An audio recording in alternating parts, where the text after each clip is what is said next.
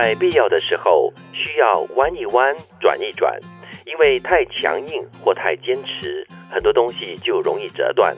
我们需要更多的柔软，才能战胜挫折。而且你要知道的是，往往因为你不柔软，折断的是你自己哦。其实对我来说哈，我还在学习，我的本性一般上是比较容易让步的，或者是容易配合的，是吗？看不出来，看不出来。是，不过人家就会说了，那你太过的软弱了，所以要尝试强硬一点，坚持一点，但是又似乎过了头了，结果就失去了很多，或者是伤害到自己，所以一直在这两者之间在拿捏，在学习，很难把握。它也是一种艺术了。对，因为我觉得有些时候可能你太坚守自己的所谓的原则哦，伤害的不只是自己，可能也会伤害到，就是无心的伤害到别人。所以这个问题哦，我想的是，比如说对某一件事件的一些看法啦，在跟朋友的一些相处中，有些时候你会坚持一些东西、一些看法、一些意见，可是那个意见可能未必是完全错误的，或者是太过偏激的话，但是。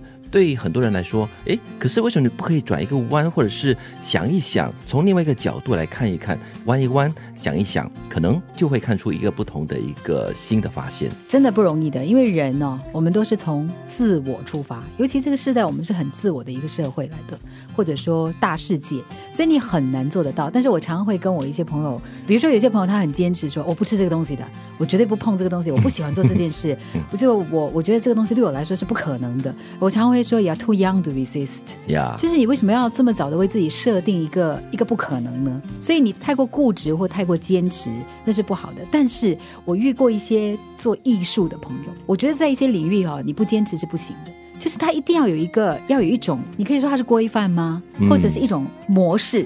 你如果没有经历那样的模式，比如说你是你要做一个演员或者相声演员，好了，他一定要经历过一些很规范的东西。那样的坚持，我觉得是必要的，因为他有艺术的一个标准在里面。嗯，当然，我觉得在职场上啊，这方面的拿捏更难了哈，因为你所做的一个决定，特别说是在管理层，你做的一个决定不是为了你自己，你做的这个决定可能是你的部门大一点的话，你的公司。嗯，所以这个时候你要坚持吗？还是你要稍微退一步，海阔天空？嗯，这个时候作为这个领导人，他的决定会更艰难。从这句话，其实我也想到另外一句，即所谓的金句了：拥有柔软的身段，你才能够得到更大的成功。但是在像德明讲的，那就是团队来讲的话，我自己虽然不是很高的主管，但是我在这些年来做。